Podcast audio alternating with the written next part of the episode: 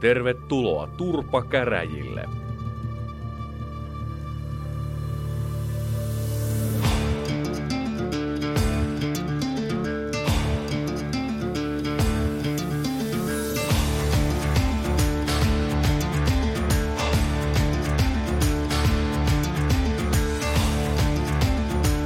Etelä-Karjalan kylien turpakäräjät podcast on tänään tullut saareen.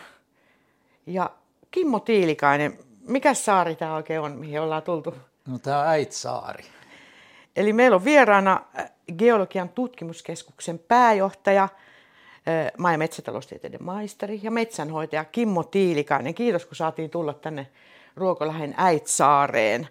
Tota, missä me ihan tarkalleen ollaan? Miksi valitsit tämän paikan? No me ollaan itse asiassa Äitsaaren perimmäisessä kärjessä Savolaisen niemessä, että vielä joitain satoja metrejä pääsee niemeä pitemmälle, mutta sitten tulee vesi vastaan. Ja tota, äh, Tämä on tämmöinen hyvä paikka. Me asustelen täällä ja on tässä suunnilleen koko ikäni tallustellut näitä saaria ja rantoja. Että tota, sillä tavalla tervetuloa vaan. Harvoin tänne kukaan niin sattumalta eksyy. Että tota, melkein pitää olla asiaa, että tulee. Joo, tien päähän melkein tultiin, että tässä tuskin ohikulkijoita paljon on. Missä... No joskus on moottorikelkkailijat talvella Aha. eksyneet tulleet kysyä, missä ihmeessä me ollaan. Joo, ja tässähän on naapurisaarina, eikö ole Mietin saari ja Härskeän saari? Joo. Ja tämä on siis Saimaan saari, tämä Äitsaari. Joo, ja sitten tuossa hyvin kapea veden Kurevirran toisella puolella on sitten niin sanotusti mantereen puolelle pääsee Utula, Tuomala, kylät on siinä. Joo, ja tästä menee Lossikin kesäisin vai Lautta? Mietin saareen menee tuolta saaren eteläpäästä sitten Lossi. Joo. Mutta tota, tästä ei ole ylikulkua muuta kuin soutuveneellä tai jollain pääsee. Joo. Minusta on niin erikoinen saari täällä Saimaalla, kun tota, täällä on järviä täällä saaressa. Siis... Joo, joskus tota, jotain kyläiltaa varten laskettiin tietokilpailukysymystä, monta järveä tai lampea on Äitsaaressa. Ja nyt oikein muistin, niitä on pikkasen yli 30. Ja täällä on 12 kylää, joka on myös ihan uskomaton juttu. No se on se kylän määritelmä, että jos on enemmän kuin yksi talo, niin se on kylä. Just Pieniä kyliä, mutta ympäri saarta sillä tavalla, että aina muutama kilometri metsätaivalta ja sitten tulee pieni peltoauke ja on vaihteleva kokoisia kylärykelmiä ja tota, sille. Joo, ja tämä on tosi suosittu tämä tämä kiertävä tie Äitsaaren ympäri, onko se noin 30 kilometriä? Joo. Pyöräilijät on sen löytänyt nyt ihan viime vuosina. Joo, se tuntuu olevan aika hyvä pyörälenkki nyt, kun siinä on asfaltti koko matkalla ja vaihtelevat maastot on mutkaa ja mäkeä. Joo, kuulitko muuten, että, tota, että Suikkalaan, kun siinä on se vihreä leader-kehys, niin siihen viereen on tulossa mahdollisesti yleinen uimaranta? No sitä en ole kuullut, mutta sitä oppii uutta näköjään. Joo, ajattelin tuoda tämän uutisen, kun kuulin sen ja itsekin vasta viime viikolla. No tänä aamuna siinä näkyy uinne kolme uiveloa. Aha, Siis no niin. uivelo on tuota tämmöinen koskelo, joka pesi Lapissa, mutta se levähtää muutolla. Emme lintui harrasta ihan muuten vaan. Tähän palataan tuonnempana näihin lintuihin, koska tiedän, että se on sinun intohimo ja on joskus tota, ollut autossa sinun kyydissä, kun sinä niinku, niitä taivalta kattelet ja miennää mitään ja sinä teet jopa niinku lajitunnistuksen siinä saan 20 tai 100 kilo, kilometrin tuntinopeus. 80. 80, okei. Okay. Tota, no sittenhän täällä vielä, jos puhutaan tästä Äetsaaresta, niin täällä on asukkaita noin 400, mutta sitten kesällä mitä tapahtuu? No mökkejähän täällä on tosi paljon. Et kesäaikaa se väkimäärä lisääntyy. En usko, että nyt enää 400 asukasta, vai en tiedä, ehkä parisataa voi olla pikemminkin lähellä nykyisin tuo vakituisten määrä, mutta tota, kesällä niin ei sitä kukaan tiedä, että kuinka paljon täällä on. Tuhansia juhannuksena varmaan. No varmaan toista tuhatta. Niin, joku arvioi kolme neljä tuhatta. Pitäisikö joku laskuri laittaa tuohon Suikkalan salmeen, niin selviäisi niin kuin sekin. Tota, si, si olet niinku ollut myös niinku kyläaktiivi aina. Joo. Niin mitkä sinulla on niinku varaisimmat muistot semmoisesta kyläyhteisöllisestä toiminnasta täällä?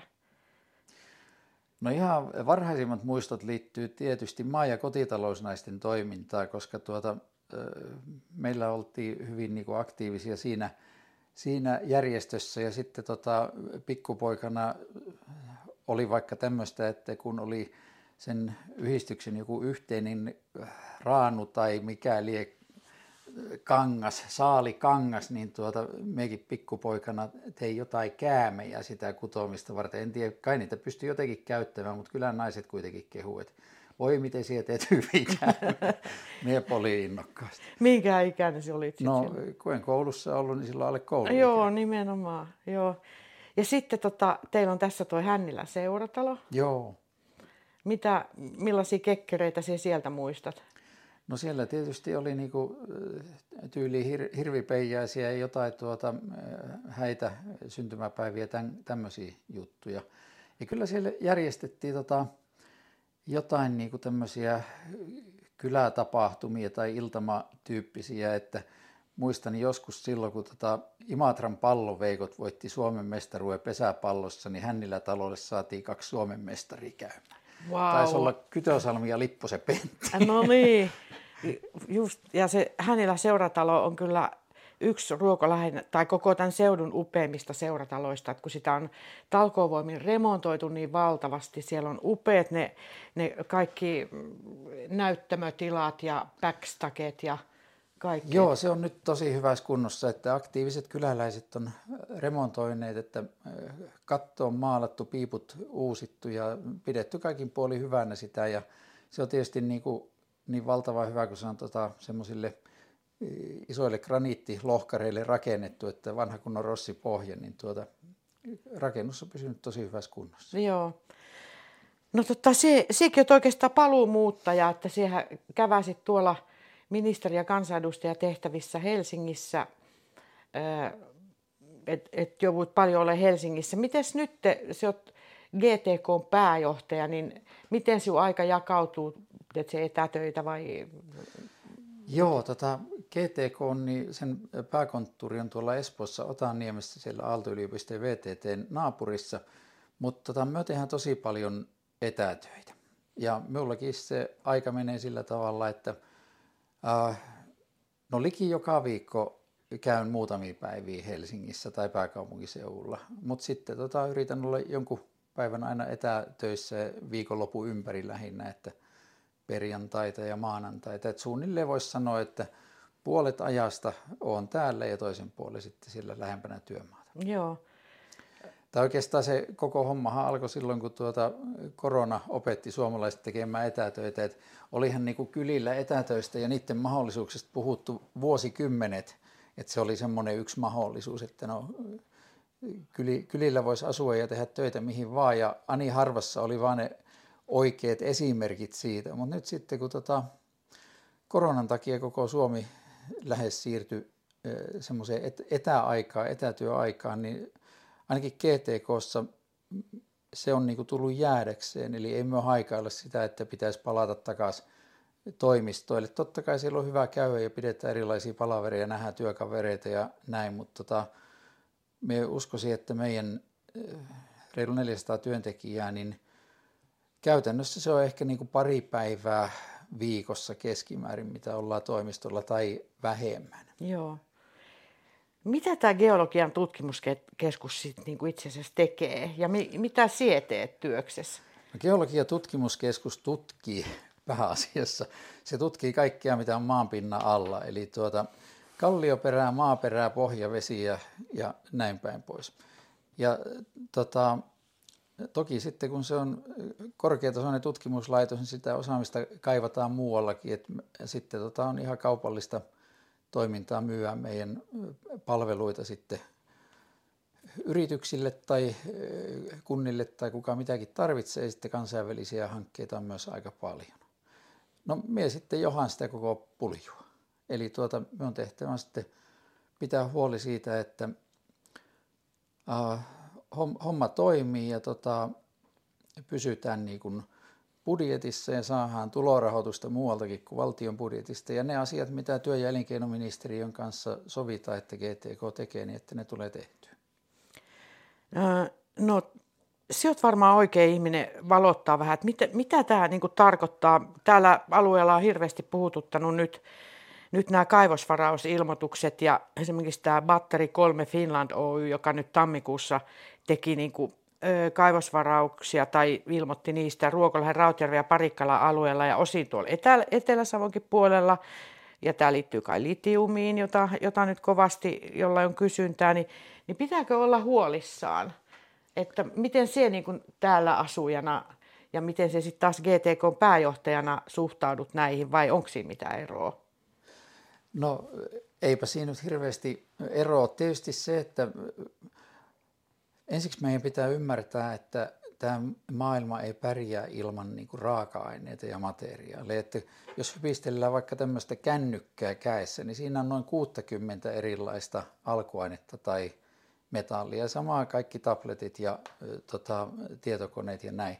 Eli mitä niin kuin korkeampaa teknologiaa haetaan, sen paljon enemmän niin kuin erilaisia aineita tarvitaan. Ja mikä ei kasva, niin se pitää sitten kaivaa. Eli jostain sitten tarvitaan näitä kaivannaisia. No tota, Litium on tietysti, niin kuin se liittyy sitten tähän vihreäseen siirtymään ja sähköistymiseen. Sähköautojen akut käytännössä tarvitsee litiumia nyt tällä hetkellä. No Euroopassa ei ole yhtä ainoata toimivaa litiumkaivosta tällä nyt. Ehkä tuonne Pohjanmaalle aukeaa sitten ensimmäinen parin vuoden päästä. Ja tota, mutta se, että mistä sitä litiumia löytyy ja mihin, mitä joku varaus tarkoittaa, niin oikeastaan voi sanoa, että melkein hyvä, ettei koko Suomen pinta-ala on niin kuin varattu jonkun aineen etsintään. Ja se varaus oikeuttaa siihen, että niin kuin maastoa rikkomatta voi erilaisia näytteitä ottaa tai mittailla vaikka jollain fysikaalisilla menetelmillä, mutta se on oikeastaan varaus siihen, että sitten se varauksen tehnyt yritys voi hakea tämmöistä malmietsintä lupaa, ja siinä sitten maanomistajan suostumuksella voi niin kuin kairata sitä kallioperänäytteitä tai ottaa suurempia maaperänäytteitä. Ja tota, äh, suunnilleen yksi tuhannesta tämmöisestä varauksesta loppujen lopuksi johtaa sitten johonkin, että löytyy jotain ainetta niin paljon, että sitä olisi sitten taloudellisesti ja teknisesti mahdollista hyödyntää. Eli tota, jos ajattelisin, että se on tosi huono juttu, jos johonkin tulisi kaivos, niin en olisi vielä huolissani. Jos ajattelisin, että onpa se hieno juttu, että tulisi kaivos, niin en olisi kyllä yhtään onnessani, koska tuota todennäköisesti semmoista ei tule. Eli nyt ei vielä yhtään tiedä, että onko sitä liittiumia tuossa Ruokolahti, Rautjärvi, Parikkala alueelle minkä verran ja mistä sitä löytyy. Mutta tota, sen huolen me ymmärrän niin kuin siitä, että sitten vaikka se tie tämmöisestä varauksesta kaivostoimintaa saat, keskimäärin se on ehkä noin parikymmentä vuotta, mikä menee niissä erilaisissa tota, etsinnöissä ja tarkemmissa analyyseissä ja näin, että se ei ole ihan niin kuin äkkiä se homma siis tapa. Joo. Oho. No esimerkiksi se Kaustisille tuleva kaivos, niin se esiintymä on löydetty 50-luvulla ja nyt 70 vuotta myöhemmin siihen ollaan melkein avaamassa kohta kaivos. Eli tota, nämä on vähän semmoisia vuosikymmenten ö, juttuja. Mutta kaivostoiminnallahan on niin kuin silleen huono maine ja kaiku, että ihmisten mielikuva kaivoksesta on se soppa, mitä silloin talvivara-aikoina oli. Eli uutiset oli hyvin useasti toistu se, että tota, kauheasti jotain likasta vettä ja nyt padot murtui ja tuota vesistöt pilaantui ja näin. No onneksi nyt sekin kaivos on saatu kuntoon. Eli se Terrafame, joka siellä nyt toimii, niin se homma toimii ja tuota täysin ympäristölupien mukaisesti ja hyvä. Mutta se mielikuva siitä, että kaivos on valtava iso ja aiheuttaa paljon vesiuhkaa, niin se jäi kyllä niin kuin suomalaisten mieliin. Mutta on kaivostoiminnalla niin kuin pakko parantaa sitä omaa esitystään, että tota, eihän niinku niitä lupia tule, ellei osata panna vesiasioita kuntoon. Sitä et, ei niinku pilata sitten lähiseudun vesistöjä. No, entäs sitten tämä, puhutaan kaivoslaista, vaikka et nyt lainsäätäjä tällä hetkellä olekaan, mutta kun se ymmärrät tästä lainsäädännöstä, niin, niin nyt kaivoslakia uudistettiin taas ja minä ymmärsin, että siellä nyt vähän paremmin maanomistajat ja, ja kunnat voi niin kuin vaikuttaa – tai he, heidän oikeuksia parannettiin liittyen näihin lupa-asioihin ja muihin. Mutta minkä takia edelleen niin kuin sitä kaivoslakia, niin sitä niin kuin kritisoidaan siitä, että sitä tosi vähän muutetaan ja varovasti ja miksi niin kuin EUn ulkopuolelta tulee näitä, näitä firmoja, jotka sitten, vaikkapa nyt esimerkki tästä brasilialaisesta firmasta, joka on nyt jossain siellä kultakaivoksessa Suomessa, en muista paikkakuntaa, niin jättänyt sähkölaskut pystyyn ja niin Suomen valtio nyt maksaa niitä. Et, et tota, mit, tässä niin kuin tietysti kansalaiset vetää mutkia suoriksi ja, ja ei ihan ymmärrä, ymmärrä en itse ainakaan niin kuin tätä aikaperspektiiviä, että se on tosiaan noin pitkä. Mutta mikä tämä kaivoslaki niin kuin on, että tämä, tämä niin kuin aina, aina aika ajoin nousee ja, ja sitä vaaditaan uudistettavaksi? Joo, no itse asiassa tuo nyky, edellinen kaivoslaki, mikä kerkesi olla vähän yli kymmenen vuotta voimassa, niin en muista, ei vissi yhtään kaivosta sen nojalla perustettu, että kaikki Suomessa toimivat on niin kuin vielä paljon kauemman lainsäädännön aikana perustettuja. Mutta se muutos, mitä toi uusin kaivoslaki nyt toi, niin se yksilitteisesti antaa kunnalle ja kunnan valtuustolle mahdollisuuden päättää. Eli yhtään kaivosta ei voida perustaa, ellei kunta ole kaavassaan sille tuota sitä paikkaa osoittanut ja kaavottanut kaivosta. Eli käytännössä silloin kunta on siinä viime kädessä päättäjänä, että voiko johonkin alueelle kaivoksen perustaa vai ei. No vastapainona tietysti sitten se, että nyt ensi vuoden alusta taas niin kuin kaivosvero säädetään, joka sitten taas tuo kunnalle niin kuin parempia verotuloja kuin aikaisemmin. Mutta se päätös on sitten aika paljon niin kuin viime kädessä paikallisten ö, käsissä. Kaivoslakihan on, niin kuin, se on laki, minkä perusteella voi perustaa kaivoksen. Ja sitten ympäristösuojelulaki on taas se ympäristön suojelusta huolta kantava laki, että millä ehdoilla. Ja sitten vielä on tuota, tämä kaavoitus, mikä on niin kuin tavallaan kolmas lainsäädännöllinen toimi. Ehkä sen takia niin kuin nämä eri lait ja niiden vaikutukset menee sekaisin, että ei ymmärretä, että on niin kuin kolme eri lakia, mitkä vaikuttaa siihen lopputulemaan. Yhden tarkoitus on mahdollistaa, toisen rajoittaa ja kolmas on sitten, että se lupa tulee tai ei tule. Jos tänne joskus sellainen kaivos tulisi, niin minulla ei ole mitään sitä vastaan, jos se on nollapäästöinen.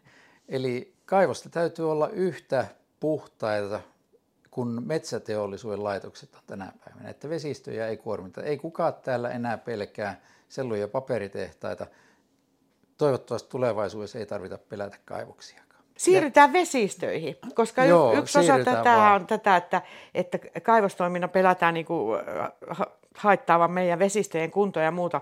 Mutta nyt, nyt mennään niin, niin kuin tähän paikalliseen ihan, että tämä Äitsaarihan, eikö ole saari, joka niin kuin, on tässä Haapaveden ja Suursaimaan välissä. Joo. Ja tästä Haapavedestä sä oot aina puhunut, me muistan niin kauan kun on tuntenut, niin aina siellä vilahtaa haapaveden tila ja, ja muuta. Niin avaappa vähän, että millä tavalla niin kuin tätä haapaveden tilaa, mikä siellä on huolestuttanut ja mi, millaisia ratkaisuja voisi olla, että turvataan sen, sen hyvä tila? No haapavesi on niin kuin ruokolahtelaisille tärkeä vesi, koska käytännössä niin kuin nämä kunnan taajamat, Rasila ja Vaittila on sen äärellä kahta puolta.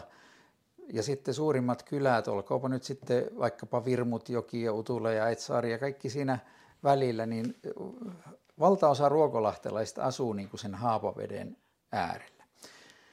Tota, Haapavettä, niin kuin muitakin vesistöjä, niin tietysti on aikojen saatossa kuormittanut asutuksen jätevedet ja maatalouden jätevedet ja soitteojituksen humuspäästöt ja metsätaloudesta on tullut jonkun verran kuormaa. Ja tota, sitten tietysti kaukopäätehdas aikoinaan sitä haapa, haapaveden tuota, sitä Imatran puolesta kolkkaa kuormitti tai sieltä käsiin. Ja sitten tehtiin patotie ja se kaukopään tehtaiden tota, päästöt ei sitten enää niin kuin vaikuttanut ja haapavesi rupesi kokonaisuutena puhdistumaan. Ja sitä puhdistamista edesauttoi se, että tuo kaukopään tehas otti raakavetensä siitä patotien toiselta puolelta, ja kun se käytti sitä aika paljon, niin se vesi haapavedessä virtasi sillä tavalla, että Suursaimalta tuli niin kuin korvaavaa vettä, kun kaukopään tehdas otti sitä sen luontaisen virtaaman mukaan suunnilleen, oliko se nyt 10 kuutiota sekunnissa tai jotain. Mutta nyt sitten kun kaukopää, niin kuin muutkin paperitehtaat, on käytännössä puhdistaneet sen oman prosessinsa, että eihän niin kukaan ole enää huolissaan eh, paperitehtaiden tai sellutehtaiden jätevesistä, koska ne on näyttäneet, että teollisuus voi toimia lähes päästöttömästi. Eh, ja se on erittäin hyvä juttu. Mm. Samalla se on tarkoittanut sitä, että se tehdas ei tarvitse sitä raakavettä eh, juuri lainkaan, jolloin se virtaus ja veden kulku sen haapaveden kautta on käytännössä vähentynyt. Patotie niin kuin tuota, tukkii sen virtauman ja sitä otetaan todella vähän sitä vettä. Ja se haapaveden suurin ongelma on se, että se hissukseen sen hitaan vaihtuvuuden takia niin kuin on sitten tummunut ja asteittain ruvennut rehevöitä. Joo, okay. Mutta tämä muutos tapahtuu silleen niin kuin aika hitaasti, että aika harva siitä näyttää olevan kovinkaan huolissaan Ruokolahella. Et, tota, vaikka se on niinku semmoinen meidän käsissä koko ajan eteen, hissukseen etenevä vesistön pilaantuminen. Salakavalasti. Niin. Joo. Ja, mutta tota, oikeastaan sekin voitaisiin ratkaista, että totta kai niin kuin nämä päästöpuolihan on nyt niin haja-asutuksesta kuin taajamista kuin maataloudesta, niin sitähän on vähennetty viimeisten vuosikymmenten aikana selvästi. Mm. Ja siellä ei varmaan mitään semmoista suurta parannusta enää on nähtävissä. Totta kai pikkuhiljaa voi olla, että joku jätevesikäsittely vähentää sitä haapaveden kuormaa. Mutta tota, se suurin parannusmahdollisuus olisi se, että tehtäisiin tuo patotiehen samankaltainen pumppaamon, mikä on tuonne Vehkataipaleelle Piensaimaalle Lappeenrantaan rakennettu. Se Vehkataipaleen pumppaamo rupesi kierrättämään niin kuin just tämmöisessä niin sanotusti se seisovaa vettä, että aiheutti semmoisen paremman virtauksen alueella, mikä oli rehevöitynyt, ja se vaikutus näkyy niin kuin heti seuraavana vuonna, ja se on tuota ollut tosi onnistunut liike.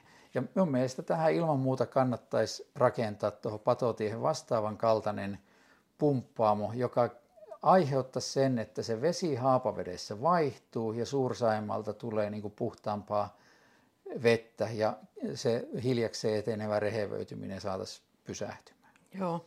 No Kimmo Tiilikainen, siis täältä Ruokolahdelta, täältä Saimaan rannalta ja Haapavesihän on siis Saimaata. Paljon tällainen Haapaveden pumppaamo laitos tai laite, onko se laite vai laitos, niin maksaisi? Onko se vaikea toteuttaa? No, muistaakseni se vehkätaipaleen pumppa, joka nyt on ollut toiminnassa about 10 vuotta tai jotain, niin eh, siis se puhutaan ykkösmiljoonasta ehkä. Joo. Se oli miljoona tai kaksi, noin niin kuin suuruusluokkana, en nyt tarkkaa muista. Mutta samalla kun suunnitellaan sitä, että siihen patotiehen korotettaisiin tätä veneluukkua, että tämä avautus niin veneliikenteelle paremmin, kesäaikana tietysti veneitä liikkuu, niin samalla kannattaisi minun mielestä se pumppaamo juttu suunnitella.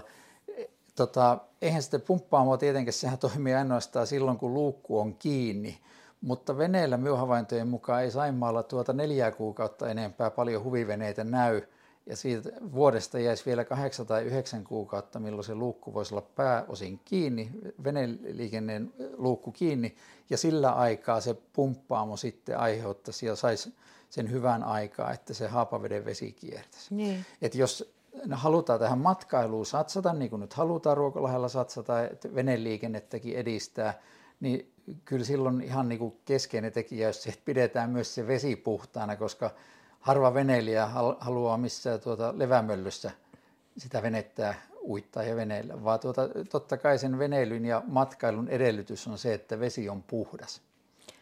No tota, Mie nyt pidän sinun sellaisena tämän Hiitolanjoki-projektin mahdollistajana ja isänä, koska on ollut kahden metrin päässä, kun, kun tämä on lähtenyt ihan oikeasti neljä vuotta sitten eteenpäin vyörymään. Ja, ja siihen kanssa tarvittiin yksityistä rahoitusta.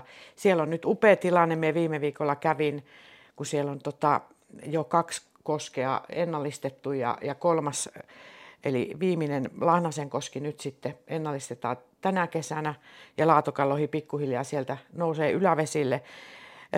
Voisiko nyt tässä ajatella kanssa, että, että voitaisiin niin paikallisesti jotenkin toteuttaa? Olisiko jotain joukkorahoitusta tai jotain, jolla tämän saisi vai, vai onko tämäkin asia, mistä sitten se joudut vielä puhumaan seuraavat 10-15 vuotta eikä mitään tapahdu?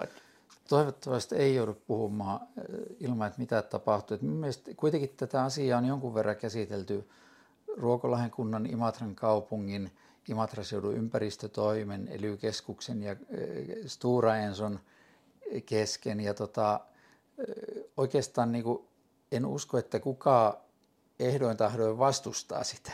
Mm. Mutta tota, nyt sitten se sysäys, että pitäisikö se maksaa itse vai löytyisikö siihen kenties jotain niin kuin esimerkiksi EU-kehittämisrahaa tai tämän kaltaista, jolloin sitten se lasku olisi pienempi, niin sitä kannattaisi nyt sitten aktiivisesti selvittää. Et just nyt kun EU-ohjelmakausi on alkumetreillä, niin tämmöisiin vesistöjen tilaan liittyviin hankkeisiinkin tuota rahoja voisi olla saatavissa, varsinkin kun se yhdistyy sitten matkailuelinkeinon kehittämiseen. Minusta nyt olisi just se aika, että tota, se, sekä pumppaamo että tuo vene, veneväylä voitaisiin nyt sitten parantaa ja toivottavasti siitä löytyy semmoinen yhteinen halu sitten Imatra, Ruokolahden ja Stura Enson välillä. Toivotaan semmoinen yhdistävä tekijä.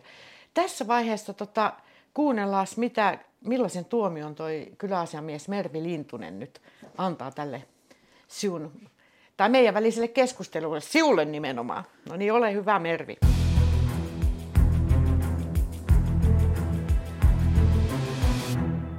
Joo, ja seuraavaksi on vuorossa sitten kyläasiamies Mervi Lintusen tuomio. Me ollaan täällä korkealla kalliolla, komeissa maisemissa, karjalaisissa maisemissa, keskellä luontoa. Tämä Äitsaari on ollut tosi mukava paikka käydä tolleen niin kuin omankin työn kannalta, että täällä ollaan oikeasti kylänä otettu vakavasti se, että tänne tulee ihmisiä ö, muualta. Tänne on tuotu palveluja, luotu palveluja Eli täältä löytyy majoittumismahdollisuuksia, täältä löytyy ruokailumahdollisuuksia.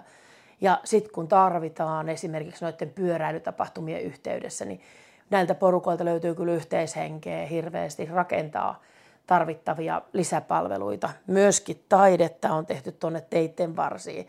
Että semmoinen niin kuin elävä, oman näköinen seutukunta on tämä Äitsaari – ja ymmärrettävästi aina kun ajatellaan saaria, niin saariinhan rakentuu ihan ikioma semmoinen kulttuurinsa. Tämä saari on kyllä yhdistetty sillalla mantereeseen, mutta sehän nyt ei ole ollut alkuperäinen tilanne, vaan se on rakentunut oikeastaan sen tämän, tämänkin seudun se semmoinen oma imako varmaan sen suljetun yhteisön kautta. Ja täällä on ihanaa, että täällä on esimerkiksi polkupyörälautta, joka kuljettaa pyöräilijöitä, vesiteitä, niin nuoren yrittäjän toimesta, niin nämä on, nämä on just musta sellaisia ihania esimerkkejä, joita jokaisen kylän kannattaisi ottaa huomioon siinä, mitä heillä on mahdollisuus kehittää ja myöskin tarjota omille nuorille asukkailleen täällä. Mutta sitten tässä kuunnellessa sitä varsinainen tuomio, niin Kimmolle voisi oikeastaan antaa yhdyskuntapalvelun. Me tarvittaisiin tuollaisia selkeäsanaisia ihmisiä kertomaan näistä asioista oikeasti. Monta kertaa nuo mm, meidän keskustelut tuolla somessa ja yleisillä palstoilla on vähän liian vauhdikkaasti lähteviä ja semmoinen tieto puuttuu. Et me tarvittaisiin sitä tietoa ja semmoista uh, tukea sitä kautta, että mitä meidän kannattaa tehdä – ja missä vaiheessa meidän kannattaa tehdä asioita. Kimmola on taustaa niin valtavasti niin monesta osasta niin, kuin, niin valtakunnan tasolta kuin paikallistasolta tästä vaikuttamisesta, että siitä me tarvittaisiin niin kuin Kimmon apua monta kertaa, että lähtisit mukaan tai sinua kysyttäisiin mukaan myöskin niin kuin, o, niihin sellaisiin keskustelukanaviin, josta se tieto leviää laajasti – yleisesti, niin kuin, eikä siitä, sitten perustettaisi aina mututuntumaan tai huhupuheisiin näitä meidän keskusteluja. Eli ei kun vaan yhä vahvemmin mukaan tähän yleiseen keskusteluun. Hyvää jatkoa sillä tiellä, Kimmo.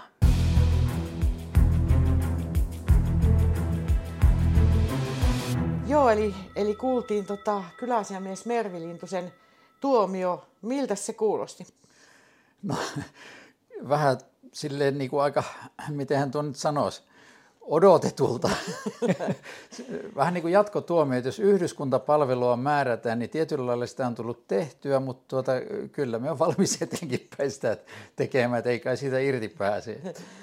Hieno kuulla. Hyvä, hyvä tuomio. Joo. Otetaan Joo. nöyränä vastaan. Joo, täällä tosiaan Tea Usvaso ja Turpakäräjät podcast ollaan Äitsaaressa Savolaisen niemessä Tiilikaisen Kimmon tuvassa. Muistan kerran, että yksi pääministeri mm, taisi ihan eduskuntasalissa istunnon aikana sanoa mikrofoniin kaikkien kuulen, että jos jostain maailmasta löytyy joku ympäristöministeri, joka tuntee enemmän lintulajeja kuin Suomen silloinen ympäristöministeri, niin hän ostaa tälle henkilölle hevosen. Niin onko löytynyt vai ootko edelleenkin, tunnetko edelleenkin lintuja? No kyllä me varmaan on semmoinen aika, aika tuota, poikkeuksellinen ympäristöministeri, vaikka silloin aikoinaan just tämän takia, että olin paljon luontoa harrastanut. Monta kertaa ei välttämättä politiikassa ihan siltä, niin syvältä harrastuspohjalta eh, satu sitten mätsiä, mutta tota, me on lintuja kattonut oikeastaan niin pitkään kuin muistan.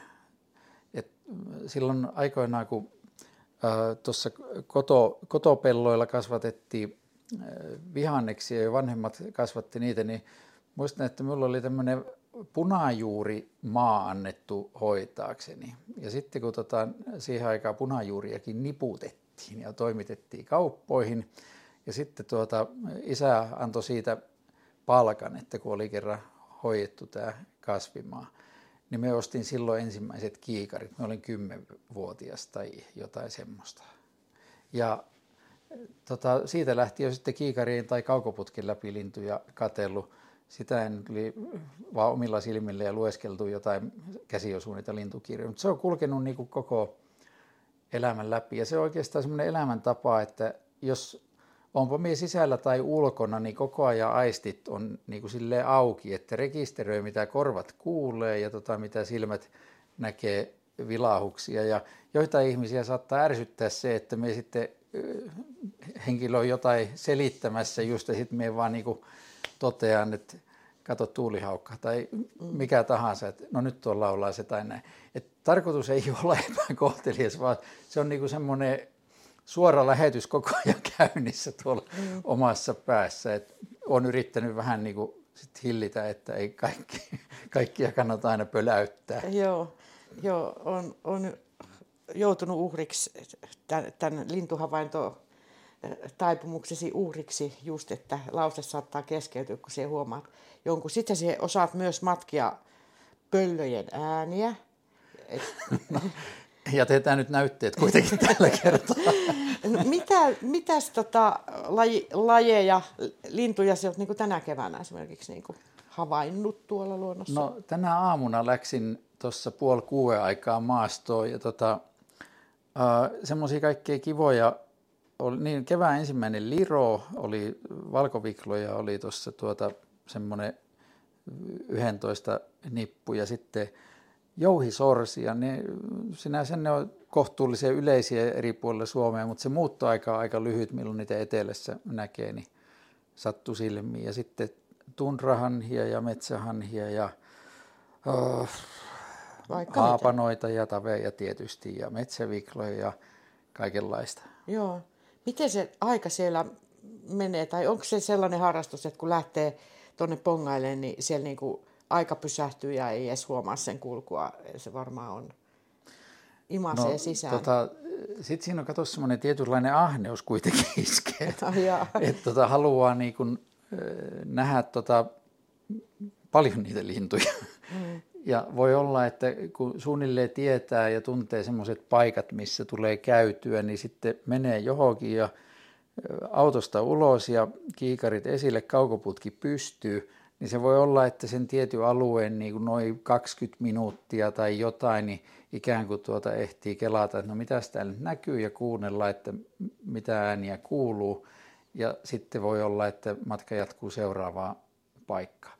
Sitten taas jos on niin kuin semmoinen kova muutto käynnissä, että haluaa nimenomaan sitä muuttoa tarkkailla, niin sitten ollaan yhdessä ja samassa paikassa tuntikausia niin kauan kuin kestoa riittää ja evästä. Et tota, sitten voi olla, että niitä lintuja katellessa ja laskeskellessa niin hujahtaa aika monta tuntia. Joo, että se ainakin Helsingissä joskus vetänyt ihan tällaisia opastettuja linturetkiäkin. No on me vetänyt niitä Äitsaarella ja Siikalahella ja Imatralla ja Joutsenossa ja Helsingissäkin. No niin. Tota, et yhteys vaan Kimmo Tiilikaiseen, jos on joku porukka, joka haluaa lähteä pongailemaan lintuja. Ja... Itse asiassa muuten on ainakin yksi keikka sovittu, ei itse asiassa kaksi keikkaa Aha. tälle keväälle, että on GTK on linturetki Aiku, Otaniemessä ja sitten on tota yksi linturetki, toho, tulee tuohon Hiitolanjoelle just semmoinen kansainvälinen porukka, niin tuota, minun pyydettiin, että voinko me tulla vetää jonain aamuna linturetki. Joo. Totta kai. No sinun vapaa-aika tietysti täyttyy muustakin kuin linnuista, eli, eli tota, miten se potkupallo? Mitä, mitäs nyt potkupallon rintamalla, minä sanon potkupallo huom, amerikkalainen jalkapallo jalkapalloa. No niin, tästä ei käydä siis se on edelleen tuota mieltä, Joo, se on kyllä hämmentävää. No niin, no niin mutta no kerro, joo. mitä kuuluu jalkapallon rintamalle? No nyt on taas jalkapallokausi avattu, että tota, me pyrin sille yksi tai kaksi kertaa viikossa pelailemaan. Kaksi kertaa viikossa ehkä kesäaikaa ja tälle keväällä alkuun riittää yksikin kerta, mm. että saa jalat kipeäksi. Tota, se on toinen semmoinen kiva harrastus, että niin kauan kuin nivelet on siinä kunnossa, että pystyy, niin varmaan tulee tehtyä. Joo. Ei se ole niin totista enää, mutta tota palloperässä on kiva juoksennella. Ja taidat olla myös penkkiurheilija sillä puolella. Joo, sekä kyllä urheilua tulee seurattua. Mikä suosikkijoukkue tuolla Euroopan kentillä? tota, niitä on ehtinyt olla tässä aikojen saatossa, että joskus lapsena se oli Liverpool, kun katsottiin Englannin liikaa lauantaisin kello 16.55 TV2. Mm. Mutta sitten tota, kun omat pojat alkoi pelata, niin sitten se vähän meni niin kuin näiden poikien suosikkijoukkueiden mukaan, että pääsi fanittaa samoja joukkueita. Et Suomessa se oli sitten HJK ja sitten Euroopan kentillä Real Madrid. Mutta maajoukkueista aina on vain yksi tietenkin huuhkajien lisäksi ja se on Brasilia. No niin. No tota, mitäs nyt on tässä tekeillä? Onko jotain kesäsuunnitelmia ja ja meinaatko viljellä jotain? No kuule, tota, kävin hyräyttämässä traktorin käyntiin talven jäljiltä ja pistin jyrsimen perään ja pikkasen jo tuossa peltoa jyrsin kuivumaan, että täytyy nyt vähän perunaa ja porkkanaa ja kurkkua ja kesäkurpit saisi niin omiksi tarpeiksi. Että, mutta ei sitä osaa olla ihan niin kuin, kun se on joskus ollut ammatti, niin, niin. Tota, ei osaa olla tekemättä mitään. Et jotenkin se kutkuttaa, kun pääsee peltoon muokkaamaan. Joo, erityisesti muistan sieltä takavuosilta luomuviljelijä Kimmo Tiilikaisen muun muassa nämä vesimelonit, kotimaiset vesimelonit ja, ja niitä sulla tuolla oli hyvä etelärinne tässä lähellä, missä vesimeloni kasvoi ja täytyy niin kuin sanoa, että ihan niin kuin vertaat ulkomaista ja kotimaista mansikkaa, niin ulkomainen vesimeloni ja nämä Kimmon Äitsaaren vesimelonit, niin huh, mikä makuero. Joo, niitä muutamia vuosia tuli kasvateltu. Joskus se onnistui hyvin, joskus huonosti. Se tarvitsee tosi lämpimän kesän, mutta tota, periaatteessa se onnistuu. Joo. Eli taimet kasvatetaan vain kasvihuoneessa ja sitten avomaalle ja harso päälle ja sitten jossain kohtaa harso pois. Mutta se ongelma on se, että suomalaiset tykkää syödä vesimelonia erityisesti helleaikaa heinäkuussa. Ja se kotimainen valmistuu vasta sitten elokuun lopussa tai syyskuun alussa ja eihän kukaan silloin enää niin paljon syö vesimelonia. No, mutta. Mut oli se ihan hauska katsoa, että kyllä sitä tuota, joitain tonneja on markkinoille myyty. Niin. Ja nyt kun ilmasto muuttuu ja lämpenee tässä, niin meillähän alkaa olla helteitä sitten siellä elosyyskuussa, niin ei muuta kuin mieti uudestaan, että Voisi olla hyvä bisnesrako. no täytyy, täytyy miettiä, että sitten vanhoilla päivillä. Niin. Mutta tota, vielä niistä viljelyajasta sen verran, että sehän oli myös niinku semmoista oikeastaan kylätoimintaa parhaimmillaan, kun tämä Äitsaari-kierros aikoinaan pantiin pystyyn. Sitähän on nyt hyvänä aika, eikö se liian kohta jo melkein 30 vuotta mm. pyörinyt, että sehän alkoi niinku tämmöisenä nimenomaan maaseutuyritysten suoramyyntijuttu, niin nyt siihen on tullut sitten kaikenlaista mukaan ja se vetää tosi hyvin porukkaa. Et mukava oli silloin niin kuin, siinäkin näitä luomuvihanneksia myyä aina. Joo, sen verran vielä, käytkö kalassa? No jonkun verran. Joo, kun tässä on kuitenkin ranta lähellä, niin muistan, että, että, tota, että oot niin kuin ihan onkimassakin käynyt ja tässä vissi aika kalasat. Joo, tai vedet. sitten tota, uistelemassa tuossa virralla ja sitten jos laiskottaa ja haluaa vaan äkkiä kaloja, niin sitten hujauttaa verkon tuohon virtapaikkaan sopivaa syvänteeseen, niin ahvenia saa hyvin. Joo. Ja täällähän ei norppia ihan täällä asti ole, vai? No ei, ei ihan, mutta lähellähän ne on. Joo. Okei. Saa nähdä, että jospa se haapavesi joskus puhdistus sille, että norppakin uskaltaa ui. Aivan. No joo. Haapaveden puhdistus, jotta norppa nousisi tänne, kun Hiitola, jolla nousee laatokaan lohi, niin tänne toivotaan norppia.